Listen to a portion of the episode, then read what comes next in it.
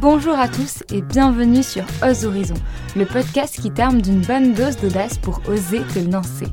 À chaque épisode, les invités te partagent des conseils pour avancer et croire aux possibilités. Si tu as envie d'une nouvelle aventure, mais que tu ne sais pas où aller ou par quoi commencer, ce podcast est fait pour toi. Bonne écoute! On se retrouve pour la partie deux de mon échange avec Lisa et Sammy. Si vous êtes ici et que vous n'avez pas encore écouté la partie un, je vous invite et vous conseille fortement de l'écouter pour comprendre la conversation qui va suivre. Étant donné que les présentations ont déjà été faites, je ne vais pas m'étendre plus longtemps et je vous souhaite une très bonne écoute à toutes et à tous. Vous considérez que du coup vous êtes expat ou pas? Parce que du coup maintenant bah, vous avez... C'est quoi la... Bah, ça dépend, enfin, expat, parce que c'est... la définition d'expat c'est pas vraiment ce qu'on est. Nous on est des, on est des, des émigrés, en vrai. On n'est pas vraiment des expats. Bah pourquoi? Parce que expat, euh, expat c'est, une, c'est un statut particulier, temps, c'est, ça, ouais, genre, c'est un vrai statut expat. Tu reviens ou quoi, enfin, c'est un vrai statut. Je pense que c'est ça. Nous on est, on est, des, on est des nomades. Des nomades. C'est comme ça que je ouais, c'est ça. Ouais, c'est vrai. Que... Ok, des je vais nomades. Le noter ça, attention. Ah bah ça c'est ah, je vraiment peux en parler longuement de ça. Comme ça ah ouais qu'on se ah. sent, enfin... Je pense ah. qu'on est les, on est, on est les pirates des temps modernes, tu vois. C'est-à-dire qu'on on va là où le, l'herbe nous semble plus verte. Ouais. À la recherche du trésor. Pas de ah, oublié. Je suis grave inspirée. Ouais, de ouf. Il a sorti une phrase, je me suis dit, putain, je vais jamais sortir un truc. Ouais, je pense, que ma, je pense que ma vision des pays et tout, elle a un peu changé depuis que j'ai, depuis que j'ai bougé, que j'ai vu d'autres choses. En fait, je sais pas, je sais pas si c'est à tort ou à raison, mais je pense que j'ai un peu... Euh, je me sens moins impressionnée maintenant, en général, mmh. dans le sens où, en fait, euh, quand t'as fréquenté des personnes... non seulement des personnes de nationalités très différentes, mais tu as été dans des pays très différents, en fait, tu te rends compte justement que oui, il y a des choses incroyables, genre culturellement, dans les paysages, et cetera, dans d'autres pays que tu n'as pas dans le tien. Mm-hmm. Et en même temps, il y a plein d'autres choses qui te manquent dans ton pays. Ouais. Et en fait, où je me dis, oui, bah au final, entre guillemets, c'est tout, c'est tout pareil. Enfin, ouais. On s'entend, mais juste, il euh, y a des choses géniales et euh, moins ouf, ouais, c'est ça. Ouais, ouais. moins géniales euh, partout. Et mm-hmm. du coup, je suis plus en mode, oui, bah... Maintenant, tu vois, par exemple, je pense que ma, là où je... Enfin, je sais pas comment dire. Comment définir ma maison, genre où est-ce que, mmh. où est-ce que j'ai mmh. envie de vivre. Et je pense que c'est plus par rapport aux personnes. Je valorise tellement les re, le, le relationnel ouais. que je me dis, j'ai envie de pas être trop loin d'eux non plus. Genre, je profite, mmh. je voyage, je fais mes études à l'étranger, tout c'est trop bien. Et c'est une super opportunité. Mais je sais que j'ai quand même envie de, de mettre un accent ouais, là-dessus. Et, de, ouais, ouais, et, d'être, et du coup, c'est ouais. un peu comme ça que j'ai fini ma maison. Parce qu'au final, je me dis, bah, pff, je pourrais presque me plaire partout, entre ouais. guillemets. Tant que euh, t'as Tant tes que repères. J'ai des personnes, euh... ouais, ouais, ouais. Après, c'est très personnel comme définition. Et enfin, j'ai que vingt-quatre ans, donc euh, j'ai encore le temps ouais, de changer encore, ouais. tu vois, mais... ouais, mais, c'est ouais. clair. Ouais. Bah, après, je pense que ouais, ça dépend des âges aussi. Moi, personne, mais... je me sens à la maison ici.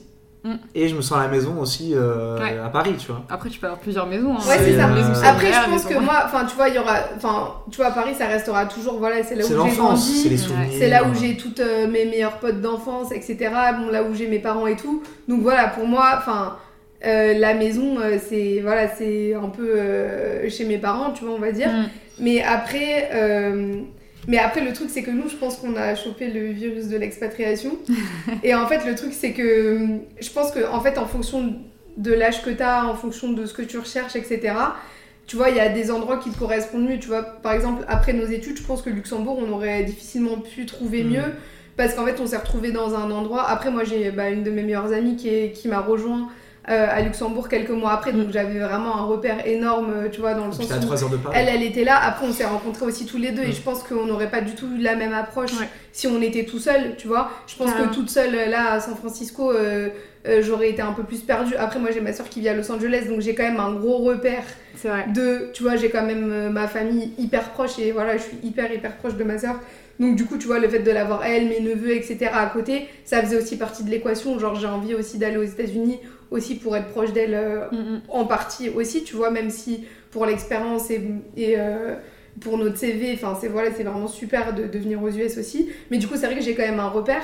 Et après, c'est vrai que moi, mes parents, puis sa mère aussi, ils bougent pas mal. Donc on a la chance qu'ils viennent nous voir assez régulièrement. Et grâce au Covid, je pense qu'on n'aurait peut-être pas eu la même... Euh, la même expérience sans le Covid, mais c'est vrai que grâce au Covid, on peut quand même faire du télétravail de l'étranger. Ouais. Donc on arrive quand même à... Enfin, finalement, on a de la chance parce qu'on a trouvé un équilibre dans le sens où bah, on vit là et c'est incroyable parce qu'on bah, est en Californie, mmh. bon, en général, il fait beau, euh, machin. Enfin, les gens, ils sont cool, c'est une ville super internationale. Bon, on vit à, quand même à deux minutes de la mer. Enfin, c'est incroyable de, de vivre dans un endroit où t'as la mer, t'as un boulot qui te plaît, euh, t'as payé. Le soleil, t'es bien payé, t'as un bon niveau de vie.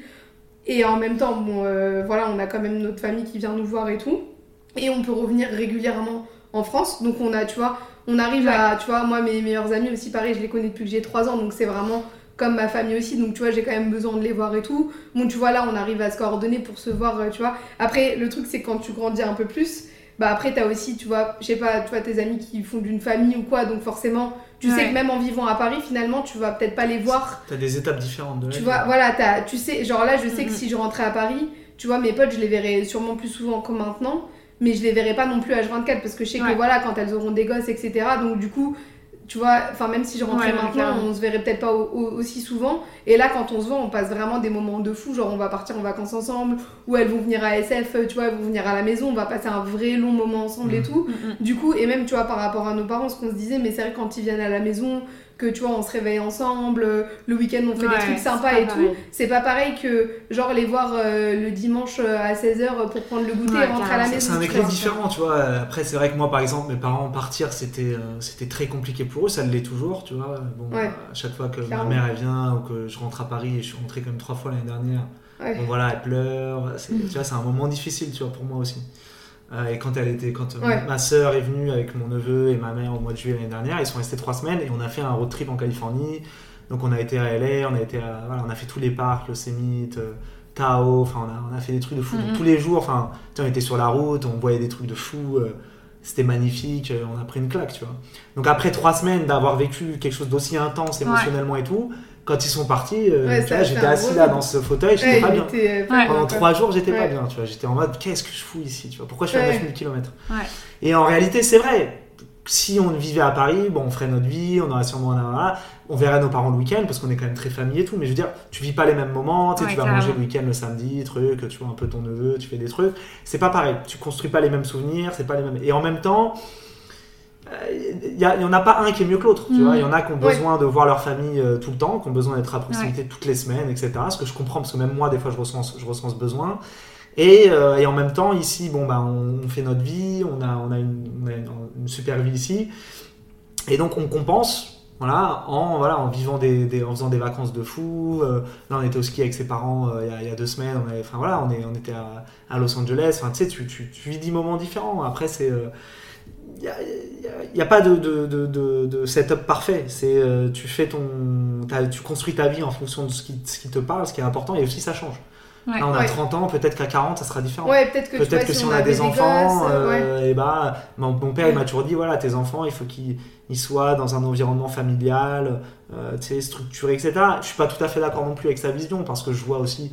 Dans plein de familles, mm. ils ont beau vivre tous dans la région parisienne, ils se voient jamais, tu vois. Ouais. Euh, non mais il y en a pas, plein qui pas... me disent, euh, tu vois, j'ai des cousines qui me disent ouais, moi mes parents, euh, tu sais, je vais les voir une fois tous les euh, deux mois alors qu'ils habitent pas très loin, mais parce que entre les activités des gosses, les machins, les ouais. trucs, au final, t'es vie. Et moi je le vois, enfin là je suis juste rentrée à Paris en décembre, euh, tu vois, bah il, va, il a fallu que j'aille un peu voir euh, toutes mes copines, puis au final c'est maintenant tout le monde habite un peu loin en banlieue mm. parce que c'est devenu impossible de vivre ouais, à Paris, carrément. Donc du coup. T'es là pour aller d'un point à un autre, tu mets grave du temps, donc au final je me dis ouais si euh, j'ai mes week-ends. Et aussi c'est ça moi qui m'a fait un bien fou quand je suis allée à Luxembourg, c'est que pour la première fois je me suis rendu compte que j'avais le temps de lire, le temps de passer des mmh. week-ends, genre respirer, ouais. tu vois, genre non tu dois pas faire quinze mille trucs dans le week-end en fait, tu vois, enfin euh, et ça, ça ça m'a fait vraiment genre j'ai ça m'a fait un bien fou en fait de, d'être loin, enfin d'être euh, loin de l'agitation un peu, tu sais, de la ville mmh. etc. Et en fait, c'est là où je pense que j'aurais du mal à rentrer à Paris parce que j'ai l'impression... Et à chaque fois que je rentre à Paris, ça me fait un peu ça où, en fait, je suis en train de cavaler, mais tout le temps, quoi. Même quand je suis en vacances et que j'ai une semaine, tu sais, je suis là, putain, il faut que j'aille là-bas, que je revienne, que... Ma... Et les journées, elles passent trop vite et j'ai l'impression que t'as pas le temps, le temps de...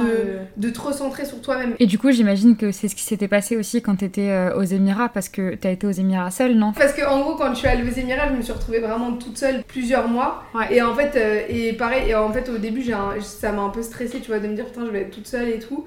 Et, euh, et au final, j'ai... C'est la... enfin, j'ai lu, genre, je sais pas combien de livres... Euh... En quelques mois, j'ai vraiment eu du temps pour moi que j'ai jamais après, eu de ma COVID, vie. Tu pouvais pas faire grand chose non plus, quoi.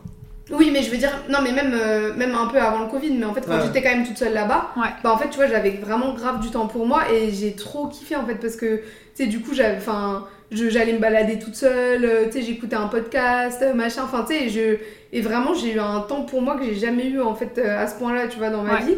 Et en fait ça m'a pareil, ça m'a fait du bien, et en fait je me suis un peu, enfin pas retrouvée avec moi-même, mais tu vois, je me suis dit, euh, ah en fait, enfin euh, pas, j'ai, j'ai une intériorité entre guillemets, et me retrouver seule à, face à moi-même, c'est cool en fait, tu vois. Carrément. Et c'est un truc, des fois, j'ai l'impression qu'à Paris t'as pas le temps de, d'avoir en fait, parce que t'es tellement tout le temps, ouais, il faut que je voie tel ouais. pote, tel pote, machin. Et en fait, t'as jamais ce temps-là de te dire, en fait, euh, je suis toute seule et c'est cool et ça fait du bien d'être seule aussi, et, euh, et, ou de rien faire, tu vois. Et ça m'a fait un, vraiment un bien fou, tu vois. Et, et vraiment ce truc-là de, je pense, le parallèle avec, tu vois, quand tu vis à Paris, que des fois, t'as jamais du temps un peu pour toi-même, enfin, mm-hmm. tu dois tout le temps aller voir les uns les autres, machin et tout. Et du coup, j'ai l'impression que t'es tout le temps en train de courir après le temps. Et c'est pour ça que, tu vois, j'aime bien vivre dans un endroit, bah, comme ici à San Francisco, je trouve que, bah, déjà, on est grave en harmonie avec la nature, tu vois, enfin... Tu, tu marches deux cents mètres, t'es à la plage, ouais. tu vois, et j'ai l'impression que tu, tu te perds pas vraiment, tu vois, euh, à, genre à plus avoir de temps pour te retrouver avec toi-même et tout, et j'ai l'impression que ça, ça, ça m'a donné un peu un équilibre, et du coup, euh, et du coup moi j'ai trouvé mon équilibre dans le sens où bah, on fait l'effort de quand même rentrer souvent pour voir nos parents, nos amis, et cetera, et passer des moments privilégiés avec eux, tu vois, euh, partir en vacances, faire des trucs, mmh. et cetera. Et en même temps, euh, bah voilà, on, tu vois, on, on a une vie où on a quand même du temps pour nous aussi et tout, et ça, c'est, c'est agréable. Donc moi, j'ai trouvé mon équilibre comme ça. Après, combien de temps ça va durer, je sais pas, mais, mais en tout cas, pour l'instant, c'est ce qui nous convient, quoi, je pense. Ouais. Et vous pensez que c'est un peu pour ça que vous avez voulu partir à nouveau en postulant pour les U S ? Genre euh, nouvelle aventure, euh, se retrouver seul de nouveau euh... Euh, Ouais, alors du coup, ce qui s'est passé, c'est que... Euh... En fait, c'était un peu... La Californie, c'était vraiment un, un hasard. En fait, je, je me suis toujours laissé guider un petit peu par le, le, le hasard, tu vois. Et euh, c'est... Bon, ça, ça a toujours fonctionné jusqu'à présent. Hein, on touche du bois. Mais euh, du coup, je voulais partir. J'avais envie de, d'une autre expérience. Et j'avais vraiment... Je, je ressentais le besoin de... Je pense que la vie, c'est pas mal de cycles. Au boulot aussi, tu vois. Mm-hmm. Genre, je pense que c'est des cycles de trois à cinq ans. Je pense que tous les trois à cinq ans, il faut se, tu vois, se recentrer et se dire, bon, où est-ce que j'en suis, ce que j'ai fait, qu'est-ce que je veux, tu vois. Et, et je ressentais que professionnellement, j'avais besoin de, d'être exposé à autre chose. De, j'étais un peu trop dans ma zone de confort. Mm-hmm. Euh, j'avais une carrière toute tracée et, euh, et ça m'embêtait un petit peu parce que j'avais l'impression de de plus vraiment être challengé intellectuellement. De, voilà, ça, ça devenait un peu trop facile, entre guillemets. Donc je ressentais ce besoin-là. Il y avait aussi le fait que voilà, Luxembourg, on avait fait un peu le tour, ça faisait trois à quatre ans. Euh, et je ressentais le besoin d'être dans un endroit plus dynamique, une grande ville, et cetera. Donc je commençais à envisager les possibilités, je pensais à Hong Kong, je pensais à Singapour, je pensais à Londres, il y avait plein d'options, les États-Unis c'était devenu un, quelque chose aussi un petit peu, je me suis dit ouais pourquoi pas, parce qu'au début c'était pas forcément l'idée, mais au final, mm-hmm. voilà, ça a commencé à venir dans ma tête, et je me souviens que je me suis dit bon bah vas-y on va regarder ce qu'il y a, et donc j'avais regardé sur LinkedIn, LinkedIn comme quoi hein, ouais. il y a pas mal de choses positives ouais, et je regardais en fait les options dans ma boîte, les, les, les, les offres de postes aux États-Unis, et donc il y avait Chicago, Boston, San Francisco, Atlanta, Minneapolis. Au début je l'étais vas-y on va à Minneapolis, tant pis on y sera, elle m'a dit franchement jamais, euh... jamais les pieds là-bas donc machin, donc j'ai postulé à trois à quatre offres, enfin trois à quatre offres directement sur LinkedIn sans en parler à mon boss. Et euh, Boston, Chicago ça a pas marché, et puis San Francisco les R H m'ont appelé, le feeling est super bien passé. Et, euh, et du coup, bon, bah, ça s'est décanté un peu comme ça. Là, après, derrière, vu que j'avais. Les R H m'avaient dit, mais du coup, ton boss est au courant. Je dis, ouais, ouais, t'inquiète. Et puis après, donc, j'ai dû manœuvrer pour que ça mm-hmm. se passe en douceur. Et, euh, et comme je m'entendais bien euh, avec mon boss et qu'on avait une très bonne relation et qu'il comprenait que je ressentais le besoin de, d'aller ailleurs, il m'a, il m'a supporté à mort. Et donc, ça s'est fait. Euh, j'ai, j'ai rencontré mon boss actuel, du coup, de, d'ici. Euh, donc, tout s'est fait très rapidement, en deux mois. Et puis, boum, Covid. Donc. Euh, C'était, euh, donc ça a été suspendu au début, je devais avoir un rendez-vous à l'ambassade mmh. au début au mois de mars, donc c'est pour ça que j'étais parti en vacances sur le Colombie en mode tranquille, voilà, chill, deux semaines voilà. de vacances avant d'aller bosser. C'était cool, hein, vacances de fou avec mon meilleur pote. Bon, à part la fin où euh, ils fermaient les frontières et plus d'avions, machin, ça devenait un petit peu l'aventure, mais c'était cool. Et euh, donc je suis rentré, j'avais démissionné déjà, j'avais mmh. démissionné, j'avais rendu l'appart, et j'avais plus de taf, plus de taf, plus d'argent. Euh, parce que ouais. en plus je suis un peu en mode euh, ouais, ouais. j'aime bien euh, j'aime la vie donc j'aime bien euh, voilà, dépenser dépenser me faire plaisir, donc j'avais vraiment plus rien, et euh, et euh, au début c'était censé être voilà delayed seulement, tu vois, genre au mois d'août septembre, donc je me suis dit ah, tranquille quatre mois, donc je suis resté, je suis rentré chez ma mère, en plus c'était le Covid, il y avait le, les attestations de sortie ouais. etc. Bon c'était génial, j'étais chez ma mère pendant quatre mois, euh, il a pris dix kilos, j'ai pris cinq kilos, j'étais heureux, j'ai rajeuni j'ai rajeuni vraiment, j'étais bien, je passais mes journées à lire, à manger, euh, enfin c'était magnifique.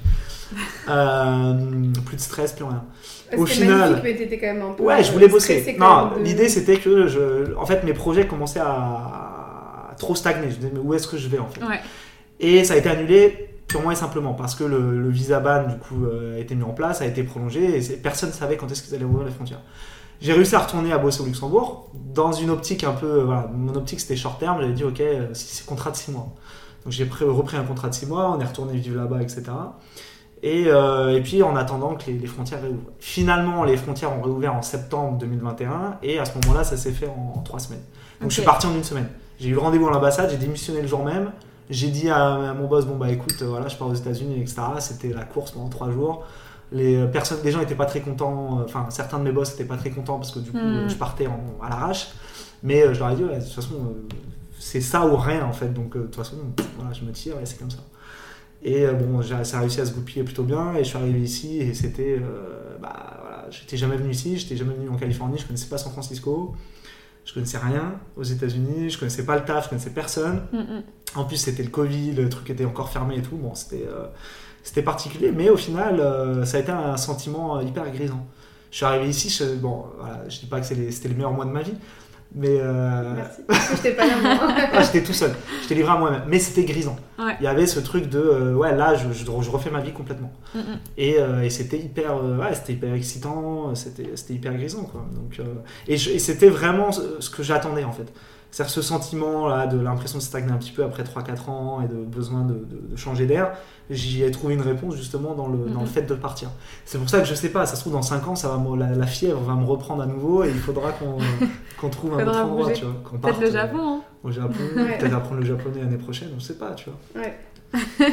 Et le Japon, ça nous a toujours... Enfin, euh, quand on a été, on avait vraiment adoré ouais. Tokyo et tout. Après, et bosser au Japon. Ouais. Mais après, par contre, c'est ça, bosser là. Puis ouais. même culturellement, je pense que c'est, c'est beaucoup différent, plus... Euh, ouais. Parce qu'en fait, c'est ça qui est un peu cool aux États-Unis, c'est que déjà, bon, t'as des gens qui viennent de partout, donc... Euh, Enfin, tu vois, c'est con, mais par exemple, ils sont, ils sont habitués à entendre des accents un peu de partout. Mmh. Ouais, euh, du coup, c'est facile gens, de s'intégrer. Tu vois, moi, par exemple, tout de suite, j'ai, je me suis sentie très proche de... J'ai une collègue irlandaise et une sud-africaine. Et tout de suite, on s'est sentis proches parce que, tu sais, on est quand même loin de notre famille. Euh, tu vois, on est un peu nouveau dans un pays mmh. qui n'est pas le nôtre, et cetera. Donc, on a tout de suite eu des affinités, bah, même avec euh, ses potes, enfin, genre euh, des Sud-Américains, euh, machin et tout. Mmh. Et tu vois, on se sent tout de suite proche parce qu'on a un peu le même, euh, tu vois... Euh, Euh, parcours, enfin dans le sens où euh, tu vois on est un peu loin de chez nous mais en même temps on se sent aussi un peu euh, tu peux te sentir chez toi ici quoi, enfin ouais. Tu vois et euh... bah, c'est, un, c'est, c'est un des rares pays où tu peux venir de n'importe où et te sentir rapidement euh, chez toi, tu vois, et même américain, tu vois, parce que bon il y a pas mal de gens qui se naturalisent mm. euh, en fait c'est facile d'être américain, ouais. Tu vois c'est De, de devenir américain et de se sentir américain. Et c'est vrai que tu vois tout de suite... Ils sont hyper inclusifs, en fait. La, la première génération, de, de, par exemple, de Sud-Américains, qui, en fait, ils, ou d'Indiens, tu vois, genre, parce que j'ai pas mal de collègues Sud-Américains, ouais. Donc c'est un peu l'exemple que j'ai. Leurs enfants, ils sont, euh, ils sont Américains, tu vois. Genre, il n'y a, a même, même pas, pas de, de débat. Et tu vois, là, et à la maison, ils parlent leur langue maternelle, et cetera. Ouais. Mais ils sont Américains. Il n'y a pas ce, cette, cette tension identitaire de je suis entre deux, euh, okay. Tu vois, je suis entre, je suis entre deux espaces, je suis sur un pont, où est-ce que je me situe, et cetera. Ouais. Parce que nous, on a vécu, ouais. Malgré ouais. Le fait d'être né en France. Ici, les enfants, les enfants de, les enfants d'immigrés ici, tu vois, ils ont vraiment cette, cette assimilation totale et complète. Mm. Et c'est là où c'est un, une, l'autre fois j'avais pris justement Uber et euh, c'était un Marocain tu vois qui, euh, qui conduisait et il me dit euh, et après en fait il m'a dit que lui ça fait quinze ans je crois ou un truc comme ça qu'il est venu ici et il m'a dit et euh, il m'a dit en fait mes enfants c'est des Américains genre ils ont même ils se posent même pas la question. Ouais. Il m'a dit ouais. Quand je vois mes frères et sœurs qu'on qui sont, euh, qui sont allés en France, bah, genre ils vivent tous en banlieue, à Aulnay-sous-Bois et tout machin. Mmh. Il m'a dit pour eux ils sont marocains, enfin ils sont ouais. Même pas français, tu vois. Il me dit alors que moi mes enfants c'est des Américains mais pur jus, enfin voilà tu vois. Et il m'a dit mais par contre à la maison on parle que en arabe, on va au Maroc okay. Vraiment tous les étés donc ils connaissent vraiment bien leurs origines et tout. Mais du coup ils ont deux identités, ils sont ok avec ça. Ils sont apaisés. Et il m'a dit ils sont ouais ils sont vachement apaisés. Et il m'a dit à chaque fois que je vais en France ça me m'interpelle comment. En fait, mes neveux, et cetera, ils sont pas... Euh... Et moi, bah, je le vois même avec mes neveux, en vrai. Enfin, tu vois, ma sœur, elle a eu euh, deux enfants euh, mmh. ici. Et voilà, tu vois, ils sont à l'école, euh, ils parlent... Enfin, ils parlent anglais, c'est des petits Américains, il n'y a pas de problème, oui, et puis et cetera. Quand ils vont grandir, ils auront aucun... Et quand ils vont grandir, je pense qu'ils auront vraiment aucun problème. Tu vois, ils sont ouais. Américains et voilà, il n'y a pas de souci. Tu vois, ils sont aussi français, ils ont aussi des origines bah, marocaines et algériennes et tout. Mais euh, voilà, quoi, ils sont euh, Américains. Et il n'y a pas de débat, alors que... Tu vois, nous, c'est vraiment euh, toujours ce truc un peu identitaire. Qui est après, voilà, il y a, y a, parce y a, qu'après, c'est l'assimilation à la française. À la française, il ouais, ouais, y, y, y, y a des responsabilités. Enfin, voilà, faut, on va pas non plus... Euh, a, c'est des responsabilités partagées. Il y a comment tu te débrouilles, comment t'es éduqué, comment les familles éduquent leurs enfants, et cetera. Comment elles leur, qu'est-ce qu'elles leur transmettent. Et il y a effectivement ce, ce modèle assimilationniste français qui fonctionne pas très bien non plus, tu vois. Donc en fait, c'est un, un mélange qui fonctionne pas bien du tout. Ouais, j'ai l'impression que c'est un peu... Enfin, j'ai l'impression que en France, c'est un peu en fait, t'es un moitié-moitié. Donc mmh. t'es, t'es pas complètement ouais. les deux. Ouais. Alors que ici, ils sont complètement les deux. Ils ouais. sont complètement. Ils en fait, quand ils sont américains, ils sont américains. Oui, ou c'est plus simple. Hein, c'est, ils se posent pas la question. C'est, c'est, c'est plus simple. Ouais. Et ils sont très, et ils sont pourtant, t'as, t'as ce côté très communautariste qui peut déranger aussi. Ouais. Dans ouais. le sens où ils traînent beaucoup entre communautés, tu sais, ils sont là, en, ils font des événements entre communautés, ouais. et cetera. Alors après, ça, ça les empêche pas d'intégrer d'autres Carrément. gens, tu vois, ce qui est ouais. positif. Mais ils sont quand même vachement. Mais c'est pas dans un, c'est, un, c'est, c'est pas dans un, c'est, c'est pas, pas excluant. Ouais. Ouais, c'est inclusif, c'est, c'est assez inclusif, inclusif ouais. c'est assez inclusif, tu vois. Donc, euh... même tu vois à San Francisco par exemple, il y a quarante pour cent d'asiatiques. Mais euh, tu vois, j'ai été, donc j'ai pas mal de collègues qui sont genre vietnamiens, euh, coréens, euh, euh, chinois, et cetera. Mais euh, en fait, j'apprends vachement de leur culture aussi, tu vois, parce que ils aiment bien partager, ils aiment ouais. bien, ah mais venons, on va découvrir ce resto, il est super, et je sais que vraiment euh, c'est euh, legit comme ils disent, enfin voilà, c'est un truc euh, et du coup en fait euh, et donc il y a vraiment ce côté où je trouve que t'apprends quand même vachement, mmh. même si bah c'est clair qu'ils font plein de trucs entre eux aussi, euh, ils ont des événements, des trucs et tout ça, mais voilà, ils sont vraiment très inclusifs et ils te font partager aussi leur culture, ils en sont super fiers. Et aussi il y a vraiment ce côté genre promouvoir les autres cultures, tu vois. Au boulot, t'as tout le temps, enfin il euh, y a, je sais pas, un événement pour Hanouka, enfin tu sais, pour euh, chacun ouais. peut représenter sa communauté et euh, et c'est euh, c'est une richesse et en c'est, fait. Et c'est vu de manière très positive. C'est, ça, très c'est pas positif. C'est pas euh, en opposition à euh, tu vois, une culture majoritaire où euh, je veux me, voilà ouais, ouais, exister. Ouais. C'est, l'idée c'est pas c'est je veux partager mmh, okay. et pas je veux exister. Je pense que c'est un peu ça le mmh. tu vois, la différence. Et tu vois, ma sœur, elle avait eu un truc intéressant, c'est en fait elle avait fait euh, elle devait aller chez E Y Paris euh, à la base, et en fait du coup elle avait fait son entretien, etc.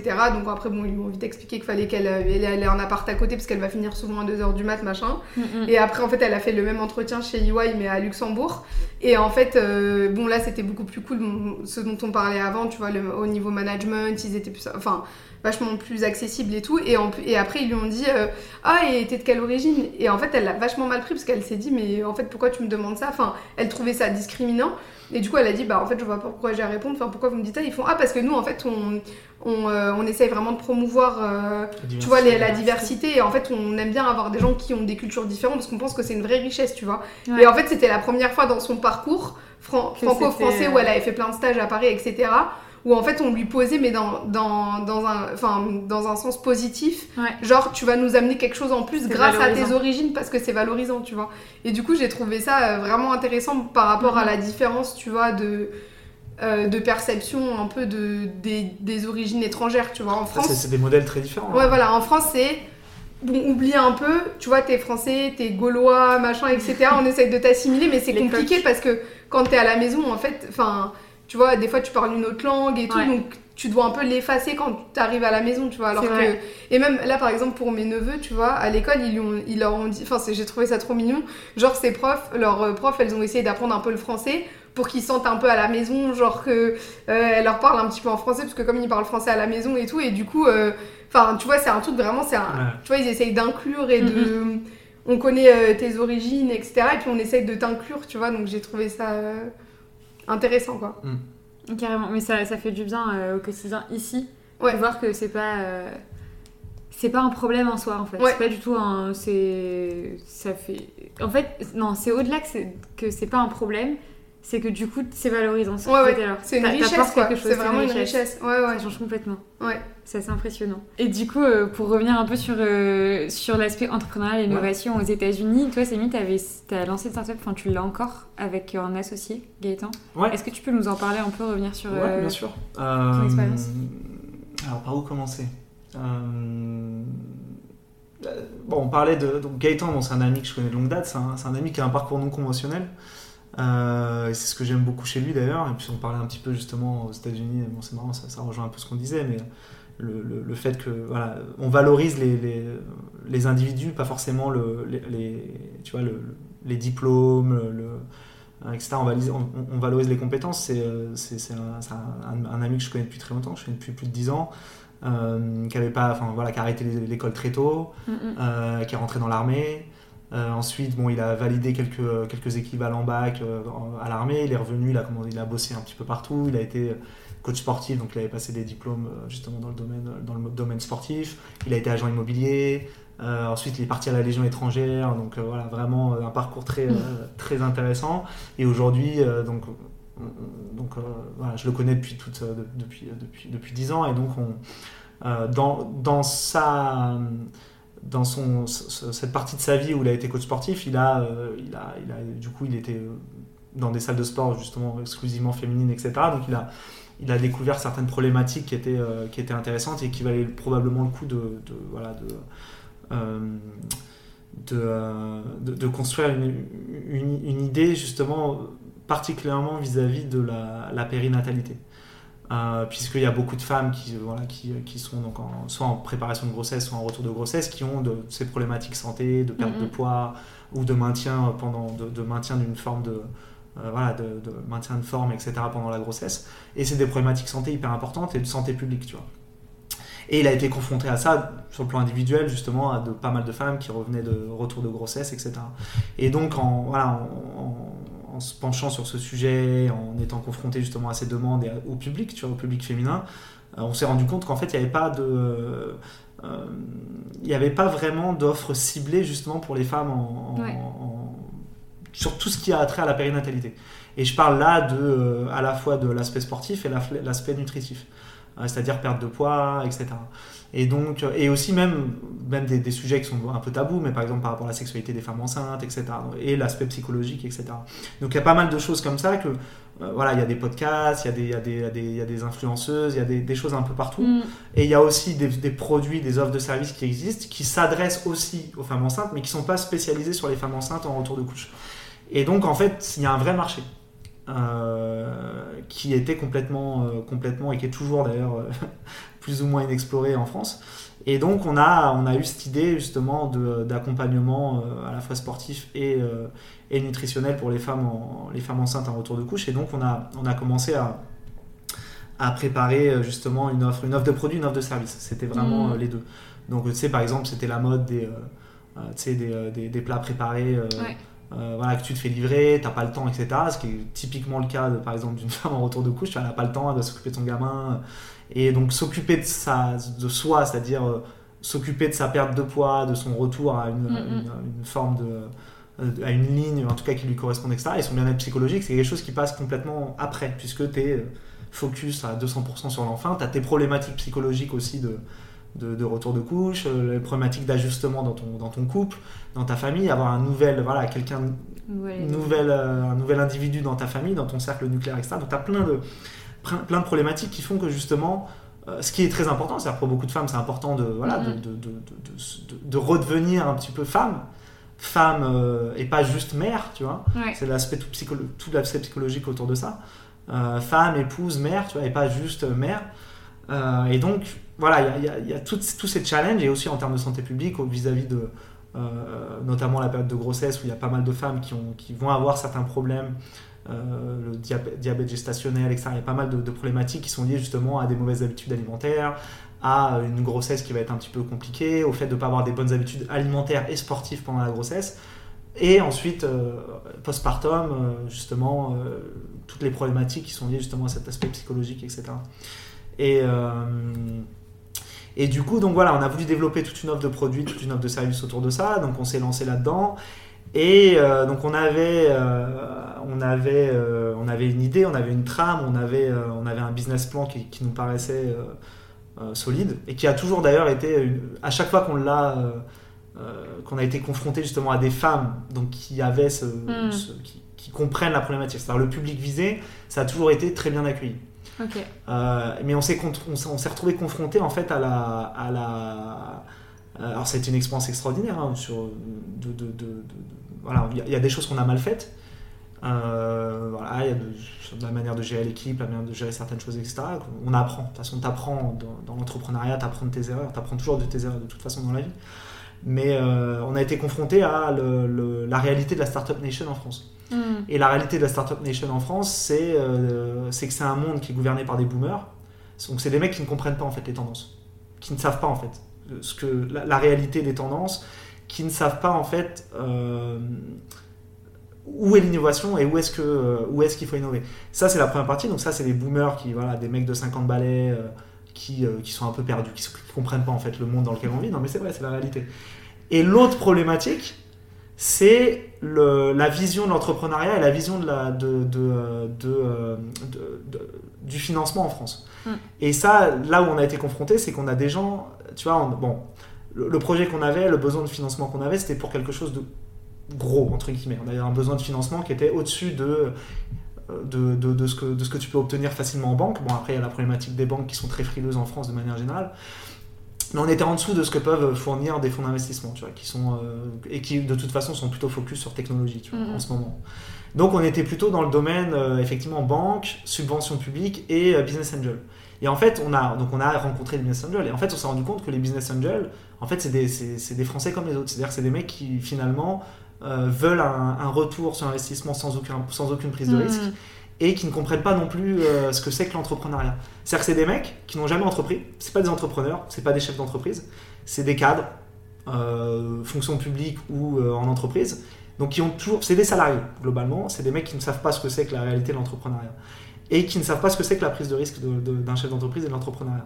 Et donc c'est des mecs qui finalement sont incapables en fait de, ouais, de, de d'apporter ce que, ce que, ce que, ce que beaucoup d'entrepreneurs en France ont besoin. Il y a plein de gens Euh, qui ont des idées. Il y a plein de gens extraordinaires en France qui ont des idées, mm.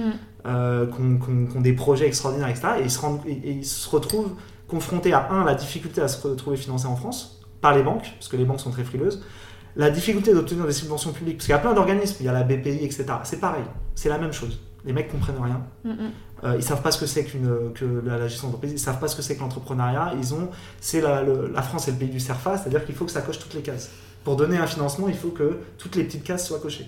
On s'est retrouvé à avoir des discussions, des discussions lunaires avec des gens qui sont responsables de subventions parce que « Ah, mais du coup, est-ce que c'est vraiment santé publique euh, ce que vous faites ?» Parce que c'est... Je veux dire, ouais, je on s'occupe de femmes enceintes et périnatalité. La santé publique, c'est cœur dans, dans ce qu'on fait. Oui, mais la manière dont c'est... Ah, ça ne coche pas la case. Donc, on ne peut pas vous donner la subvention. Mmh. Voilà, on s'est vraiment retrouvé confronté à ça. Et après, les business angels, c'est-à-dire des mecs qui, euh, voilà, finalement, ne, ne savent pas ce que c'est que l'entrepreneuriat. Donc, on a été obligé de voir plus petit. Donc, c'est ce qu'on a été obligé de faire. On a été obligé de commencer beaucoup plus petit. On a réussi à avoir quelques subventions. On a... Donc, on a eu une forme de succès d'estime quand même. C'est un projet qui a été validé, mais qui, du coup, a perdu d'un seul coup toute la, en fait, toute la, toute la dynamique qu'on avait projetée. C'est-à-dire sur un an et demi, deux ans, on avait projeté une certaine dynamique qui nécessitait certains fonds, mmh. euh, notamment en R et D, notamment en marketing. Beaucoup d'argent en marketing pour lancer le, lancer le produit et, la, et le service, et on s'est retrouvé confronté à devoir voir quelque chose de manière beaucoup plus petite. Et ça demandait un temps conséquent, on n'avait pas le... Voilà, c'est, et surtout, bah, voilà, mon, mon, mon ami, c'était, lui, il était à plein temps là-dessus, et c'était, euh, t'es pas payé, ouais. euh, tu passes tes, tes, enfin, tes journées à être confronté à ces problématiques. Et euh, donc, petit à petit, on s'est rendu compte que c'était pas possible, en fait, euh, ou alors ça aurait pris dix ans. Et euh, on n'a pas le temps d'attendre dix ans. Euh, oui, et, et, et, et le choc ici, c'est que quand je suis arrivé ici euh, à San Francisco, j'ai rencontré des mecs qui me disaient « Ah, moi j'ai eu une idée, un software, et j'ai mmh. obtenu cinq cent mille dollars. » Comme ouais, ça, ouais. en claquant des doigts. Et je me suis dit « Mais en fait... » voilà, et à Londres aussi, c'est un peu comme ouais, ça. Ouais, Londres, il y a plein d'endroits ouais. comme ça. C'est-à-dire que je me suis dit « En fait, en France, il y a des gens qui ont des idées, il y a des gens brillants, compétents, qui ont des idées, qui ont des, des, envie de changer des choses. Ils auraient besoin juste de ce petit coup de main. Mmh. Ici, tu claques des doigts, même des trucs nuls. Ouais. Mais il y a cette, il y a cette idée de je vais te donner une chance, je vais prendre le risque et, euh, et si ça marche, bah, c'est génial, si ça marche pas, bon bah voilà. J'ai tu, pris les risques. Et... T'as pris les risques, t'as ouais. échoué euh, et t'as des conséquences bien sûr, hein, quand t'as demandé de l'argent, euh, et cetera. Mmh. Mais il y a la, il y a cette, euh, il y a cette vision de, de, de, de, de, de, la, de, voilà, de la prise de risque, cette vision de l'échec qui est, qui est extrêmement positive, qui fait que t'as des plein de mecs ici, qui, euh, des, il y a plein de gens qui débarquent ici d'un peu partout d'ailleurs. Il y a des Australiens, des Anglais, des mecs d'Europe qui viennent, qui ont une mm-hmm. idée, qui ont des projets. Ils viennent ici, ils sont financés et ça devient. Alors il y en a, il y a des projets qui tombent à l'eau et euh, voilà, il y en a beaucoup des projets qui tombent à l'eau. Mais au moins ils ont là, ils ont cette chance. En France, on s'est retrouvé confronté au fait que, en fait, dès le début, il faut que t'aies euh, déjà, il faut que t'aies de l'argent. C'est-à-dire qu'il y a beaucoup de réussites en France, la Startup Nation. Euh, t'as des mecs qui vont, qui vont vendre un espèce de. Euh, tu sais, par exemple, le slip français, des trucs comme ça, ouais. qui vont dire la, la réussite. En fait, la réalité, c'est que c'est des, c'est des fils de, de bourgeois. Ouais. C'est des mecs qui ont déjà beaucoup d'argent. c'est des familles qui ont énormément d'argent et c'est des gens qui, démarrent, qui débarquent dans la vie à vingt-cinq ans, ils ont deux cent mille euros de leurs parents ou trois cent mille euros. Mm. Et donc ils ont cette capacité de, bah, tu ramènes ça en banque, t'as trois cent mille euros, la, France, la, la banque backup, elle te donne trois cent mille et donc tu lances ton projet. Si t'as rien, c'est-à-dire si tu viens vraiment d'un milieu modeste, que t'as pas d'argent, mais que t'as des idées, que t'es brillant, bah en fait c'est mort. T'es en France c'est mort. Ouais. T'es bloqué. Ça peut, ça, tu peux y, y a des réussites extraordinaires, mais c'est pas la majorité. C'est beaucoup plus. Ouais. Voilà. Et, et, et ça, ça c'est, c'est difficile. Et c'est la réalité de, c'est pas. Alors là je te parle de start-up, de gens, mais c'est la réalité des entrepreneurs. Ouais. C'est-à-dire il y a des gens, là, pas forcément. Il y en a plein de, qui vont à Je te parle pas de, de gens qui sont forcément dans la tech, qui ont des idées de start-up, ouais, et cetera, ouais. Mais des gens qui ont envie de monter leur entreprise. Et ils se retrouvent à confronter bah, le pays du SERFA. Vraiment c'est le pays du SERFA, c'est-à-dire que tu payes des impôts et tu remplis des formulaires avant même d'avoir commencé quelque chose. Et dès que tu veux te développer, c'est la croix et la manière. Et mmh. t'attends des années. Et en plus, bon bah, on parlait d'impôts, mais nous on est dans la fiscalité. En plus, tu payes un pognon de dingue sur tout ce que tu fais. Ouais. C'est-à-dire que tu veux recruter Alors que des t'as gens. Alors que t'as pas encore fait euh, d'argent. T'as pas ouais. encore fait d'argent et c'est déjà, euh, t'es déjà, c'est déjà compliqué. Ouais.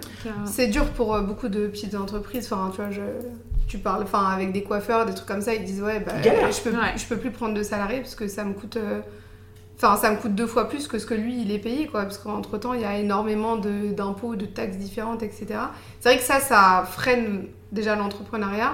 Et c'est un gros poids pour bah, beaucoup de... Finalement, parce que les grosses entreprises, elles peuvent payer, mais les petites startups, les petites P M E, ah, et cetera. Il y a plein de gens qui c'est... passent à la trappe, tu vois. Moi, ce que je me suis rendu compte, et ça m'a... Voilà, tu vois, c'est une expérience qui a, qui a été hyper enrichissante. On a rencontré plein de gens, on s'est rendu compte de, de pas mal de réalités. Euh, et la Startup Nation de Macron, euh, bon, voilà, hein, je, je... Je, je, la réalité, je la connais, voilà, c'est pas la réalité qu'on nous vend, euh, et c'est pas un pays d'entrepreneurs, et ça sera jamais un pays d'entrepreneurs. C'est ça, là, par contre, ça c'est ce que je pense profondément, jusqu'à probablement qu'il y ait cette nouvelle génération qui prenne les rênes, mais euh, c'est, pas, mmh. c'est pas pour dans cinq ans, c'est pas pour dans dix ans, c'est peut-être pour dans vingt ans. Les jeunes, ceux qui ont des idées, qui ont de l'énergie, qui ont des envies, qui ont envie de changer le, le, le monde, de changer leur monde, mmh. et ben malheureusement, c'est pas eux, à qui, on leur donne pas cette chance. Donc ça a été une expérience extrêmement enrichissante et je pense qu'il fallait la faire et euh, l'échec est de toute façon toujours une, euh, un apprentissage, l'échec est nécessaire et, et, et peut-être que c'était, euh, peut-être que c'est juste retardé, peut-être que cette idée reviendra, peut-être qu'on aura plus d'argent euh, voilà, dans quelques années, peut-être qu'on aura d'autres opportunités. En revanche, que ça m'a vraiment donné envie, euh, bon là je suis encore jeune, euh, je suis au début de ma carrière, mais c'est vrai que je me suis rendu compte que... Euh, Euh, c'est quelque chose qui me euh, voilà, donnait cette chance, tu vois, c'est-à-dire je me suis rendu ouais. compte que si plus tard, et c'est le but, c'est de, j'ai fait cette carrière aussi pour gagner beaucoup d'argent, euh, voilà, c'est aussi c'est, c'est bien sûr c'est pour vivre confortablement, c'est etc, mais il y a aussi cette idée de, euh, une de dans, voilà, la deuxième phase de ma vie, de ma carrière professionnelle, c'est vrai que je, je, j'aimerais bien qu'elle soit orientée autour de ça, c'est-à-dire une sorte de, une forme de business mmh. angel, tu vois, c'est-à-dire financer des entreprises et cetera, mais Euh, avec une vraie prise de risque, tu vois, un peu comme, bah, un peu à l'américaine. Et si un jour je dois revenir en France ou si je veux faire du business en France, ouais. c'est ça que j'aimerais faire, tu vois. Clairement. C'est arriver, avoir voilà, faire un espèce d'incubateur, mais vraiment euh, faire des paris, rencontrer des gens, des mecs qui ont des idées, qui sont brillants et dire ouais ok, allez, je te donne cent mille, allez, mm-hmm. et montre-moi ce que tu, ce que t'es capable de faire. Ouais, carrément. Et, euh, et peut-être ça va se planter, mais c'est pas grave, tu vois. Genre on, on essaye, on, donne, on te donne cette chance parce qu'il y a trop de gens qui ont des talents, il y a trop de gens qui ont des idées, qui sont brillants. Et qui sont malheureusement, qui se heurtent à cette espèce de plafond de verre qui est à la fois la réalité économique, culturelle de la France et, euh, et ouais, cette espèce de, d'absence d'ambition, euh, euh, d'absence de prise de risque et qui est culturelle, tu vois. Je veux dire, c'est, c'est vraiment culturel. Et c'est assez triste. Ouais, mais c'est vrai, enfin, de mon expérience... Euh, de mon expérience dans le domaine entrepreneurial, enfin, innova- innovation en France, et maintenant que je suis ici... Je vois toutes les barrières qu'on a en France ouais. et je me dis, mais en fait... Euh... Mais, mais du coup, je me disais, vu que justement, au contraire, ici, c'est vachement, euh, c'est vachement euh, plus ouvert, vous avez jamais pensé à... On y a pensé. Ici. Peut-être à le marché est différent à le faire ici. On y a pensé. Après, le Ou truc, c'est que là, tu dois tout pivoter. C'est-à-dire que tu dois pivoter sur un marché qu'on ne connaît pas. Le marché français, on le connaissait. Ouais, mais, mais et même si tu fais lever ici, ah, pour, lever, pour la pour... France. Bon, j'y avais pensé, ça... on avait commencé à y réfléchir. Après, le truc, c'est qu'on est arrivé à ce moment-là. Après, c'est, c'est humain. C'est-à-dire qu'on est arrivé à cet échec-là, on ouais. est arrivé à une période où mon, bon, cet ami-là, euh, il, est, il était arrivé au bout du processus. C'est-à-dire que ça, vraiment, ça ouais. l'a rincé. Et, et, et vraiment, être au côté. Moi, moi encore, bon, c'était. Euh, tu vois, je veux dire, je travaille. Ouais. C'était pas mon quotidien. Euh, moi j'étais vraiment plutôt euh, voilà euh, je, je m'occupais de deux trois trucs bricoles juridiques, on discutait, on, on était dans le brainstorming, etc. Mais lui c'était son quotidien son quotidien c'était de constamment se rendre compte de cette réalité, tu vois, et de discuter avec des gens incompétents, des gens qui ne comprennent pas ce que c'est que l'entrepreneuriat, ouais, et surtout qui te, qui te renvoient en permanence cette espèce de, de, de déconnexion totale entre ce que tu veux faire, ce que tu es capable de faire, tes idées, la réalité du, du marché, le besoin mmh. du marché, et cette espèce de, de, de bureaucratie extraordinaire, ouais. extraordinaire sur le plan, mais voilà, négative, négative extraordinairement négative sur, sur ce qu'il faut faire et sur les obstacles qu'il faut, qu'il faut traverser pour réussir. Et donc du coup, bon... il y a une forme de lassitude, il y a une forme de fatigue morale, nerveuse, et cetera. Où bon, c'était temps de, il était temps de, de mettre un terme au projet. C'est pour ça qu'on n'a pas voulu continuer mmh. sur quelque chose de dimension pure et dure, parce que ça voulait dire en fait continuer à galérer. Ouais. Et sur le plan personnel, lui, mon ami, c'était continuer à ne pas se payer ou alors à vivre enfin, du R S A, tu vois. Ouais, parce que c'était ça, c'est ça la réalité. Mais c'est la réalité de beaucoup d'entrepreneurs, mais qui se payent pas, qui vivent au R S A, qui galèrent, qui... Et le pire dans tout ça, c'est que on a, on avait des stagiaires, on a payé des stagiaires, et cetera. Donc tu, tu essayes de créer quelque chose, tu essayes de créer une, de l'emploi, tu essayes de faire quelque chose de positif, et c'est jamais... En fait, quand tu discutes avec les, bah, notamment la, les administrations publiques, et cetera, en fait, même là, on est dans le processus de liquidation, même quand tu discutes avec les magistrats, c'est pareil, c'est les mêmes, c'est les mêmes. C'est des mecs qui ne savent pas ce que c'est que la réalité de l'entrepreneuriat, à quel point c'est dur. Et qui vont te renvoyer des fautes, des, qui vont te renvoyer toujours un échec. Il y a presque une notion de punition. Ah, t'as voulu entreprendre, t'as voulu sortir mmh. du cadre en France, t'as voulu être autre chose qu'un fonctionnaire ou un salarié, et bah on va te, tu vois, on va te saigner jusqu'au bout. C'est-à-dire, on va te, vraiment, on va te, là, le processus de liquidation, on est, le magistrat qui s'occupe de la liquidation, c'est, là, il reste mille euros, tu vois, à dépenser. Non, il veut pas prononcer la liquidation parce qu'il faut que, il faut qu'on aille au bout du truc, il faut qu'on lâche, les, faut, bah, que les mille euros, on les dépense quelque part, tu vois. Ça n'a aucun... Il n'y a pas de sens, il n'y a pas de logique. C'est, encore une fois, le formulaire, le truc, et la notion de punition. C'est des mecs qui... Euh, bah, les magistrats, moi je sais, hein, on a fait des études de droit, c'est des mecs qui, ne savent, qui n'ont jamais vraiment travaillé. Des mecs qui sont derrière un prétoire, qui vont juger de parcours de gens, et là je parle d'entreprises en difficulté, et cetera. De, un entrepreneur, voilà, il passe par des situations extrêmement compliquées. Donc bien sûr, tu fais des choses, des fois, à la limite, euh, voilà, mmh. euh, compliquées, tu...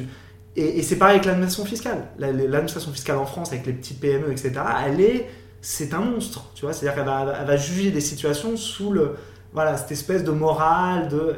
C'est pas ça la vie. La vie, c'est pas, c'est pas les, les règles, c'est pas, c'est pas un formulaire la vie. C'est-à-dire que tu, tu passes après, tu passes par des situations difficiles. Et, et en fait, tu, tu, quand tu rentres dans cette, dans cette situation d'entrepreneuriat, et cetera, en, notamment en France, t'es confronté à cette réalité et à cette déconnexion. Et puis t'arrives ici. Et puis là, tu te dis, mais en fait, c'est comme ça que ça doit être. Tu vois, genre, mmh. ici, t'es là, les mecs, ils sont là, j'ai une idée, une idée géniale, allez, hop, je chope cinq cent mille dollars et on va me financer, et puis dans trois mois, je suis lancé. Mmh. Et ça va peut-être se cracher complètement, il y a des trucs complètement aberrants, mais il euh, y a cette idée de prise de risque, et du coup, ça libère des énergies, ça libère, y a, y a, et c'est pour ça que ça attire des, des talents du monde entier, et il y, y a des gens qui se... Voilà, alors c'est ce que tu disais tout à l'heure, tu disais tout le monde est un peu entrepreneur ici, les gens, ils ont, tout le monde a des idées, et cetera. Mais c'est positif, tu vois, parce ouais. qu'au final, les, les innovations de demain, les, les, les produits, les services de demain, tout, il y a beaucoup de choses qui sont nées ici, en, dans la baie, parce que justement, il y a cette dynamique, il y a cette énergie. Et moi, j'en parlais à un moment donné, euh, euh, donc nous, on est dans le consulting, donc on aide nos, nos clients sur la, la partie fiscalité. Mais du coup... Euh, Il y avait un ami, j'avais une discussion hyper intéressante à quelqu'un, avec un, un, de mes, un de mes boss, il me disait, tu vois, on a besoin d'être ici au contact de nos clients parce que les innovations de demain, euh, il y en a beaucoup qui vont être ici. Et on a besoin d'être au contact au quotidien avec nos clients pour savoir, en fait, qu'est-ce, ouais. quel sera le monde de demain, quel sera le monde dans dix ans. Bah, en fait, il y a beaucoup de choses qui, sont, qui naissent ici. Et donc, un endroit qui est à ce point, qui favorise à ce point l'innovation, qui favorise justement les idées, la création, les jeunes, euh, bah, ouais, quand tu vois ça et puis tu compares à l'ancien monde, et l'ancien monde, c'est ça, c'est l'Europe, c'est la France, et cetera. Tu dis, mais ouais, je comprends en fait pourquoi les gens partent. Et l'exil. Mmh. Tu sais, les gens disent pourquoi les cerveaux partent. Pourquoi les ingénieurs, pourquoi les médecins, pourquoi les, les, les entrepreneurs, ils vont à Londres, ils vont en, euh, à Singapour, ils vont aux États-Unis. Mais voilà pourquoi. Parce que, euh, en fait, on ne libère pas leur, leur énergie créatrice. Et donc, c'est un constat assez amer. Et en même temps, je me dis, l'espoir, il est que, justement, cette fameuse génération de boomers, j'y reviens, bloquante, petit à petit, tu vois, je sens que le, le, les, gens, les gens en ont marre, les jeunes en ont marre, ils, ont, ils aspirent à quelque chose d'autre. Donc, j'ai quand même cet espoir que d'ici quinze vingt ans, les choses changent, on soit... Et en même temps, quand, je, quand j'écoute un petit peu les débats politiques, notamment le, les dernières élections, et cetera, et en même temps, je suis un petit peu circonspect parce que ce que je constate, c'est qu'il y a beaucoup de gens qui veulent toujours plus de règles, toujours plus de réglementation, toujours plus de... Et on, voilà, on avance, c'est-à-dire que les jeunes sont... il y a cette volonté de s'émanciper. Il y a beaucoup de gens qui, tu vois, pendant le Covid, il y a beaucoup de gens qui se sont dit ouais, j'ai envie d'entreprendre, j'ai envie de, de faire de, voilà, j'ai, j'ai mmh. plus envie d'être salarié, j'ai envie d'être à mon compte, et cetera. C'est génial. Et en même temps, on est encore politiquement, en tout cas en France, sur quelque chose d'encore très, très, euh, très restreint, très, c'est, c'est encore trop porté sur l'ancien monde et sur une ancienne vision de la vie, de, de comment les carrières doivent se, se faire, sur, sur l'entrepreneuriat, et cetera. On n'est pas encore sur quelque chose qui, euh, qui justement peut libérer les énergies positives. Mais bon, il y a une forme d'espoir quand même, quoi. Oui, oui, non, mais clairement, il y a clairement de l'espoir. Et c'est un vrai sujet que je trouve hyper passionnant, surtout que c'est ma spécialité depuis, depuis le début de mes études. Et, euh, et voilà, et je pense que oui, il y a de l'espoir, justement parce qu'il y a une nouvelle génération qui arrive, parce qu'il y a des personnes comme vous et moi qui expérimentent ça aux U S euh, ou ailleurs. Donc oui, c'est vrai que pour l'instant, la Startup Nation en France, elle est quand même remplie de barrières. C'est un constat que j'ai eu en venant ici aux U S. Euh, mais je pense que c'est avec des personnes comme vous et moi euh, et avec le temps aussi que voilà, les choses vont changer, donc, euh, donc voilà euh, ça fait environ deux heures trente qu'on parle, donc je pense qu'on va s'arrêter là. J'ai juste encore une question à vous poser avant de finir. euh... On est revenu sur tout votre parcours, donc genre de Paris au Luxembourg, aux U S, euh, la start-up, les galères, les, les Émirats, etc. Quand vous y pensez, qu'est-ce que, euh, qu'est-ce que vous ressentez en quelque sorte, et c'est quoi le message que vous avez envie de transmettre par rapport à ça? Et ch- chacun un, of course. Ok. Je peux commencer ? Ouais. Euh, alors, je ne vais, je vais pas être très original, mais je vais citer euh, Steve Jobs. Tu sais, il a donné un discours à Stanford, euh, je crois que c'était en deux mille cinq. Et en fait, quand je suis venu ici, quand je suis arrivé ici, le, mm. la première semaine, j'ai, ça a fait tilt dans mon esprit, ce qu'il avait dit. Bon, il a fait un discours qui est hyper intéressant. Il y a deux citations qui sont très intéressantes. Je pense qu'ils s'appliquent un petit peu bah, à notre parcours et à ce qu'on, ce qu'on veut, ce qu'on veut transmettre. La première chose, c'est qu'il par, il par, donc il parlait de son, son parcours personnel, euh, universitaire, à la fac, et cetera. Et puis, mmh. il en fait un peu des leçons de vie. Alors, c'est à l'américaine, hein, bien sûr. Il y a ce côté un peu grandiloquent, et cetera. Mais moi, je trouve que c'est assez parlant. Euh, la première chose qu'il dit, c'est euh, il parle de connecting the dots, tu vois. Et il explique qu'en gros, euh, on sait, sur le moment, c'est très compliqué de savoir pourquoi on fait quelque chose et où est-ce que ça va nous mener, tu vois. Et, euh, et notamment, il raconte un peu son parcours personnel, le fait qu'il a échoué à la fac, qu'il a pris des cours de calligraphie. Et dix ans plus tard, en fait, d'un seul coup, c'est devenu utile parce qu'il a créé le Macintosh. Et le, le, le Macintosh était le premier ordinateur à proposer différentes calligraphies en termes d'écriture, et cetera. Ouais. Et donc, quelque chose qui paraissait complètement insignifiant, d'un seul coup, était devenu, euh, tu vois, genre, bah, révolutionnaire presque, tu vois. Et quand je regarde mon parcours, c'est un peu ça, tu vois. C'est-à-dire que j'ai raté médecine. Euh, j'ai pas eu le master que je voulais, j'ai raté le barreau, euh, je pensais faire ma vie à Paris, finalement je me suis retrouvé à Luxembourg, il y a eu le Covid, c'est-à-dire que je suis pas parti au moment où je voulais partir. Euh, je suis arrivé, il y a, en fait, ma vie est une succession de, de, de, de, d'échecs relatifs, toutes ces choses-là sont des échecs. Et en même temps, quand je fais le bilan là aujourd'hui, en fait c'est tous ces échecs qui m'ont mené où j'en suis. Et du coup, là où je veux revenir sur le message, et je, reviendrai, je rebondirai après sur autre chose, c'est que euh, tout a un sens. Et, et il, dit, il dit autre chose de très intéressant dans ce discours, il dit « stay hungry, stay foolish », tu vois. Et en gros, ce qu'il veut dire, c'est qu'il euh, faut constamment, en tout cas, bon, voilà, c'est, c'est son conseil, mais il faut être dans cette, cette envie d'aller de l'avant, cette envie de continuer d'apprendre et de continuer de, justement de, euh, euh, d'essayer de, de devenir une meilleure version de soi-même, de, euh, de continuer justement à progresser. Mm-hmm. Et justement, ne jamais se sentir, tu vois... un peu cette sensation d'être, euh, voilà, j'ai acquis quelque chose, c'est bon, je suis à ma place, la zone de confort, tu vois. Et, euh, et donc, si je regarde un petit peu mon parcours en arrière, et si je, et si, et si je regarde un peu tout ça, c'est que finalement, tous ces échecs qui n'avaient pas trop de sens à l'époque et qui, et qui ont provoqué parfois peut-être des angoisses ou des peurs sur qu'est-ce que, qu'est-ce que j'allais pouvoir faire, au final, parce que euh, y avait cette volonté quand même toujours d'aller de l'avant et de trouver un sens à tout ça, finalement, au final, quand je fais le bilan dix ans plus, dix ans plus tôt, tout avait un sens et tous ces échecs ont eu un sens. Et tous, tous ces échecs m'ont drivé vers quelque chose de très positif finalement, puisque ça m'a poussé à m'intéresser à d'autres choses. J'aurais pas envisagé l'expatriation si j'avais pas, si j'avais pas raté, si j'avais eu le master que je voulais et que j'avais eu le barreau, je serais resté à Paris. Et je serais mmh. jamais venu au Luxembourg, je serais jamais venu aux États-Unis.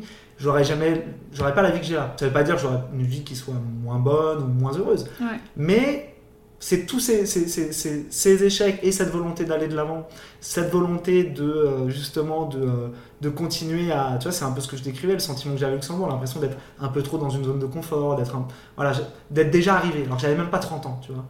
Euh, et que je pense que la vie, c'est pareil, c'est un apprentissage permanent. Je pense que euh, à trente ans, si tu penses que tu as déjà fait ta vie, que tu as déjà tout compris, c'est que tu te plantes, tu vois. Et déjà à quarante, t'es, t'es encore loin du compte. Peut-être qu'à cinquante ans, bon, tu commences à... T'as une vie, tu vois, t'as vécu, tu peux commencer à, à dire « Ouais, j'ai, j'ai vécu, j'ai fait des choses, et cetera » À vingt ans, à vingt-cinq ans, à trente ans, t'es, t'as rien vu de la vie encore. Tu, et, et je pense que c'est très important justement de passer par ces phases-là et de ne jamais sans, voir les choses comme acquises. Et de continuer constamment euh, à aller de l'avant. C'est, c'est, de toute façon, c'est mon conseil permanent, c'est « move on », tu vois, c'est toujours aller de l'avant et être dans cette dynamique d'aller de l'avant. Mm-hmm. Euh, t'ouvres une porte, derrière, il y en a cinquante autres, tu vois. Et c'est ça souvent. C'est qu'on a parfois on a un peu peur, tu vois. On a peur de, on parlait, tu parlais d'une amie qui avait peur de s'expatrier, qui savait pas trop les craintes, et cetera. T'ouvres une porte, on a cinquante derrière. En fait, il y a toujours plein de choses. La vie, elle est pas, voilà, c'est pas une, c'est pas une direction, c'est pas une autoroute. Euh, c'est, tu prends une route. Moi, je pensais, tu vois, c'est, c'est ce que, dans mon enfance et plus jeune, je pensais que c'était une autoroute. J'allais faire médecine et hop, j'allais, j'allais être médecin, j'allais faire ci, j'allais faire ça. Je pensais que j'allais faire du droit, passer le barreau et puis je serais avocat à Paris, machin, et cetera. Au final, la vie m'a complètement, euh, na, na, rien n'a eu, euh, ne s'est passé comme je le pensais.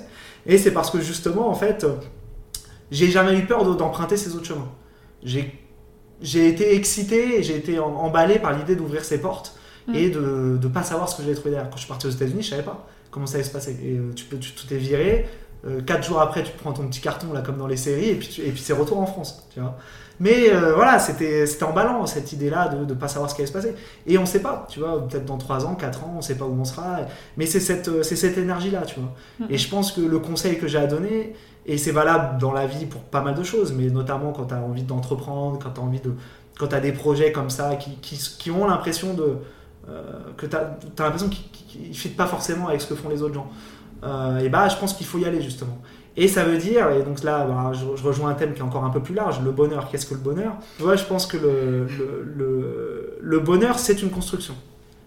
Alors, la félicité, c'est-à-dire le sentiment d'épanouissement, le sentiment de, d'allégresse, c'est un état, et je pense que le bonheur c'est justement la construction pour avoir le plus possible ces, ces, ces états d'allégresse. Et donc ça veut dire euh, ne pas se conformer.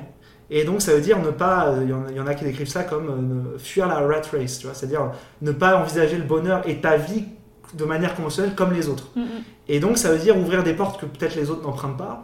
Ça veut dire ne pas avoir peur justement bah, de, d'échouer, ne pas avoir peur de tomber, ne pas... parce que tous ces échecs, toutes ces portes, tout, tout ça est un apprentissage constant. Et la vie est un apprentissage constant.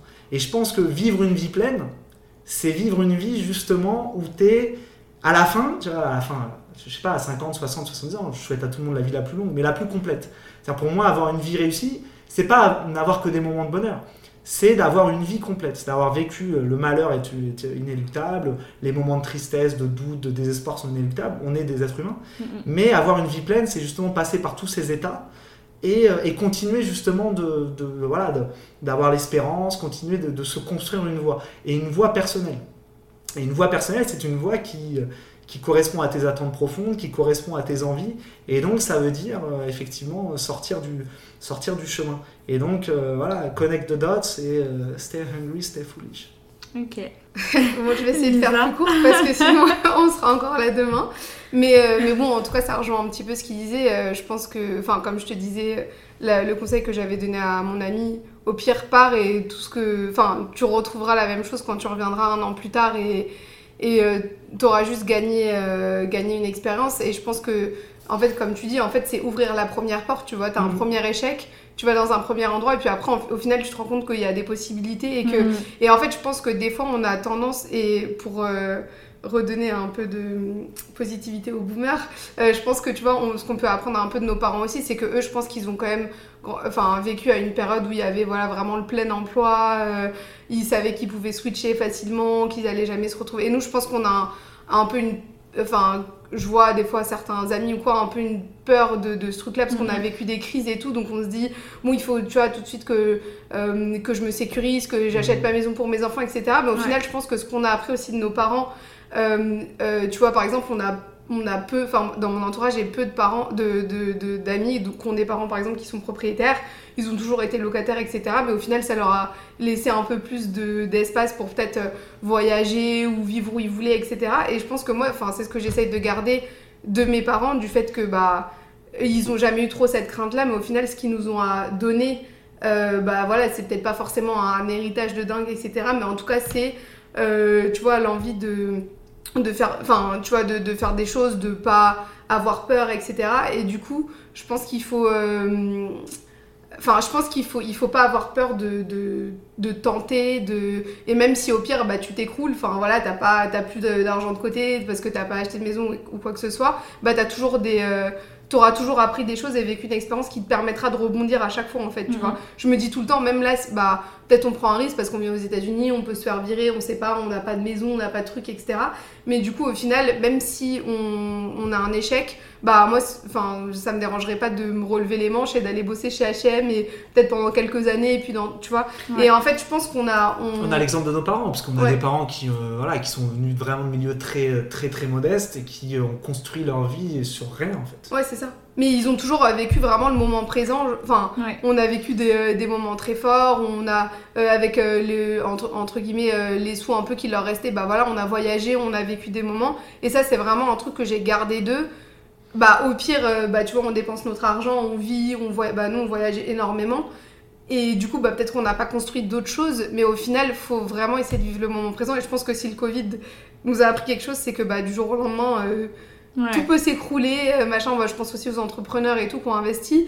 Donc, vivez le moment présent et il n'y a rien de plus important. Partagez des, ah, des moments forts avec les amis, et cetera. Genre, le, les, enfin, c'est maintenant qu'on la vit, on est encore jeune, on est en bonne santé, et cetera. Donc, au lieu de privilégier la sécurité financière, euh, euh, donner des choses à ses enfants financièrement, et cetera, enfin, un héritage ou quoi, ce que tu peux leur apporter de plus beau, je pense, c'est des moments très forts, mmh. enfin, tu vois, du temps et, des, enfin, et le moment présent, quoi, en fait. Donc, vive le moment Après, présent, bon, quoi. Dans l'idéal, quand même, euh, voilà, essayer un minimum de...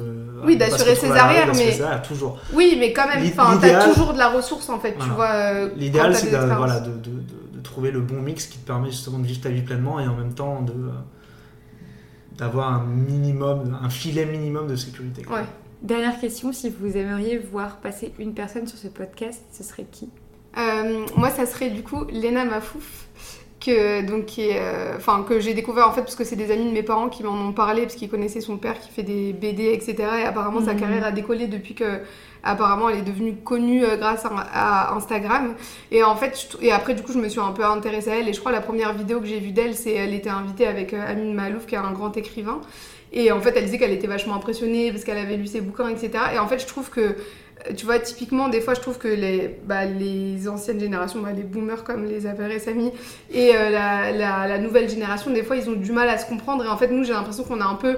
un petit peu, enfin on est encore un peu jeune mais je veux dire un petit peu cet entre-deux mmh. tu vois euh, dans le sens où on n'a pas non plus vraiment grandi avec la technologie etc, on l'a découvert plus tard, enfin ouais. plus au, à la fac, au lycée etc et du coup on, on est un peu entre les, ces deux mondes là et elle je trouve qu'elle incarne ça vachement bien parce qu'en fait elle utilise par exemple bah, je sais pas les réseaux sociaux etc ouais, pour un peu arriver à ses fins mais là par exemple bah, son podcast je crois que c'est maintenant le podcast numéro un euh, ouais. sur Spotify euh, en France quoi. Donc elle a, elle a quand même vachement bien réussi elle Enfin, je sais pas, je crois qu'elle fait des pop-up, des pop-up euh, euh, store, enfin, euh, à, à Paris et tout. Enfin, tu vois, elle a, elle a vachement d'idées.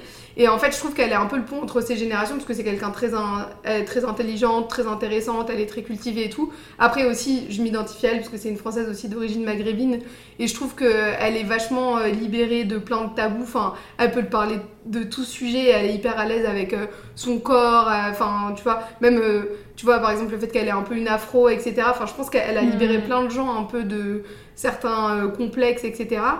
Et, euh, et je trouve qu'elle fait vraiment, enfin elle re- représente vraiment le pont entre ces deux générations là parce qu'elle comprend l'ancienne génération puis elle est aussi très cultivée etc et en même temps elle se sert d'outils technologiques et tout ouais. tu vois pour arriver à, à faire plein de choses, innover et tout et, euh, et par exemple là elle a invité Call Her Daddy ouais. euh, je pense que t'as dû voir euh, qui est pareil une podcasteuse si on peut dire ça euh, qui ouais. est je crois une des plus suivies au monde et, euh, et en fait euh, et pareil, je pense qu'elle vient souvent aux U S et du coup, elle a ce côté un peu américain dans l'innovation. Elle a pas peur d'y aller, de casser les codes, et cetera. Machin, et tu, tu le ressens vachement, je pense, dans son dernier podcast quand elle l'interroge.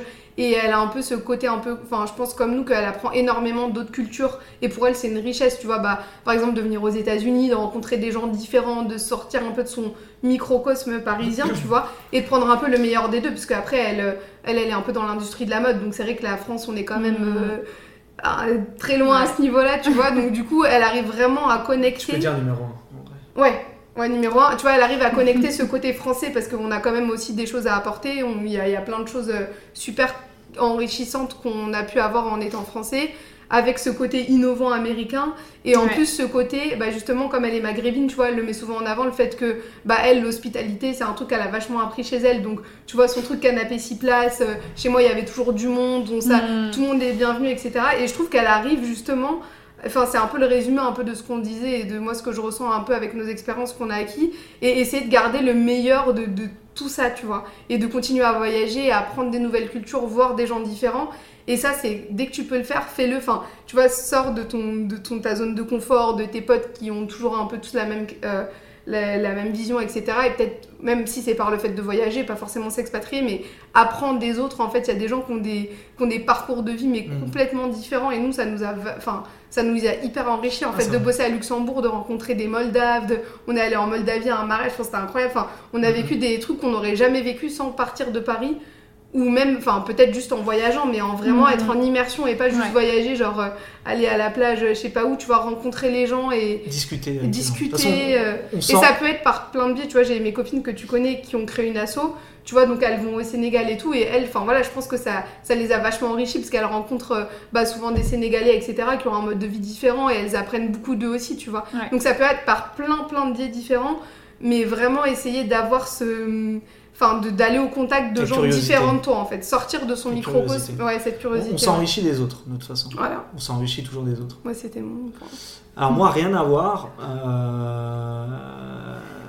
Moi, rien à voir, ce serait Tony Parker.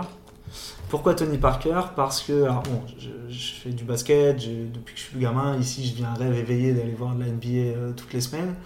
Euh, mais en fait, j'ai grandi justement avec, un, avec ces modèles-là, tu vois. Et j'ai, en fait, j'ai été nourri assez tôt de justement de, de cette vision un peu américaine de, du travail, de l'effort et de euh, et de cette voilà le, le fait de, de tu vois c'est enfin les, les sportifs aux États-Unis, basketteurs, et cetera, ils viennent de milieux très compliqués souvent, et cetera, familiaux et sociaux, et puis euh, voilà ils deviennent euh, ils deviennent des stars. Il y a aussi cette volonté souvent de de, de tu sais de, de de redonner, enfin via mmh. via des, des assos, ce qui est, ce qui est assez euh, développé ici.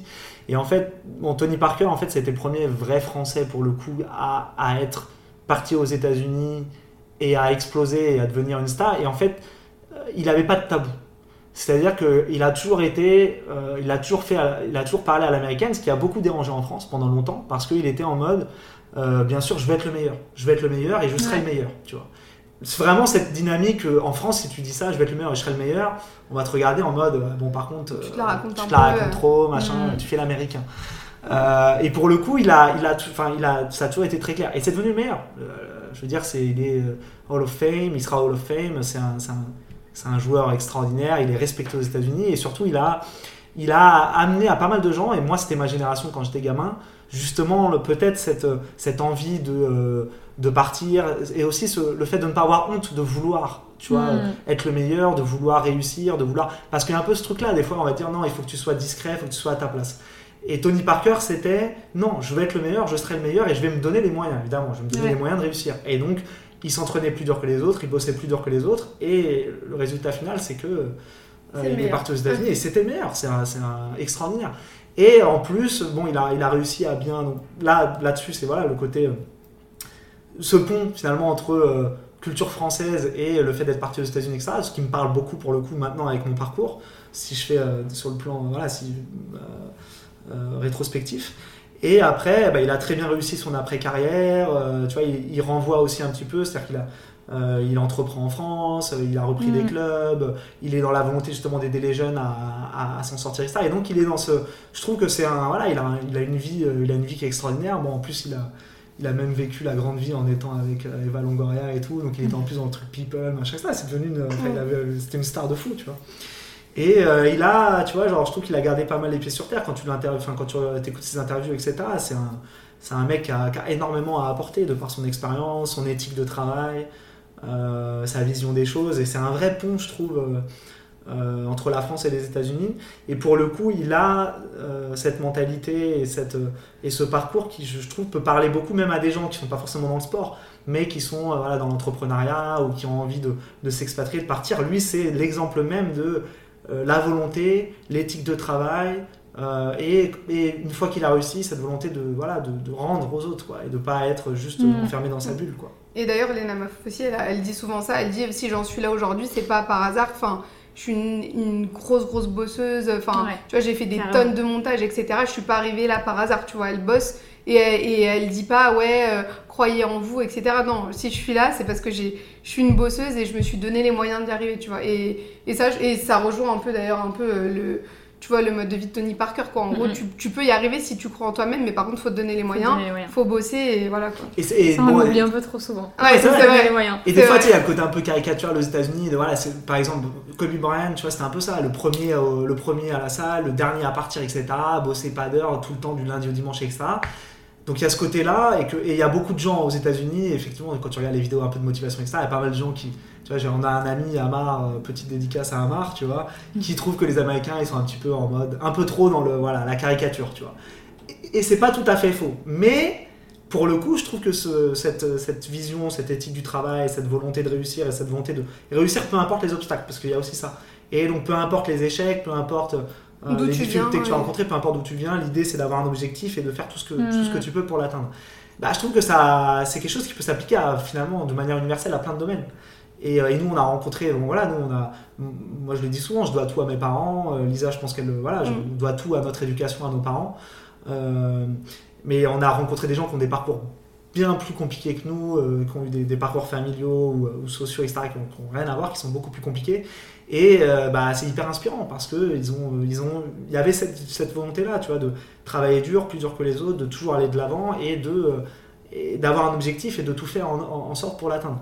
Après, si l'objectif en cours de route il évolue, bah, c'est très bien, c'est un peu ce que je disais tout à l'heure, tu vois, genre connect the dots, il y a des choses qui, euh, il y a des choses qui, euh, qui peuvent évoluer en cours de chemin, mais il y a ce, voilà, c'est, euh, cette volonté, cette soif de vivre. Mm. Voilà. Okay. C'est le mot de la fin. La soif de vivre. Merci à vous deux. Bah, merci, merci à, à toi, toi, c'était vraiment ouais. super. Merci d'avoir écouté l'épisode jusqu'au bout, j'espère qu'il t'a plu et qu'il t'a inspiré. Si c'est le cas, tu peux me laisser un commentaire, mettre cinq étoiles sur Apple Podcast ou le partager en story en nous taguant. Pour ne pas rater les prochains épisodes, je t'invite à t'abonner et à nous rejoindre sur les réseaux sociaux. Je te souhaite une très très belle journée et on se retrouve dans deux semaines pour un nouvel épisode.